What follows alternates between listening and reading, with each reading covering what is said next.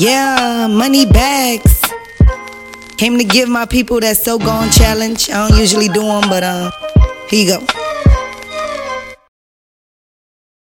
Well, nowadays we seeming to forget about that trip our people took. They even put us on the ship, and that was just the beginning. Once upon a time, a fight started, and it seeming to have no ending. And my feelings about Black Lives Matter, anger building, and all I could think of is to stay tough. We still in the beginning. Now that my president ain't black no more, don't mean we ain't winning. All my queens still standing, and my kings still building. Yeah, it might be hard, but not as hard as it used to be. So we need motivation, justice, and unity, and learn how to stand up and make a difference. Cause we all still so, so, so gone. About a lot of shit, including the word nigga.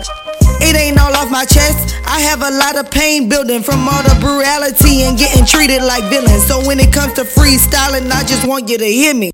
So I guess I should be gone before I get in my feelings. Yeah, Moneybags, bitch.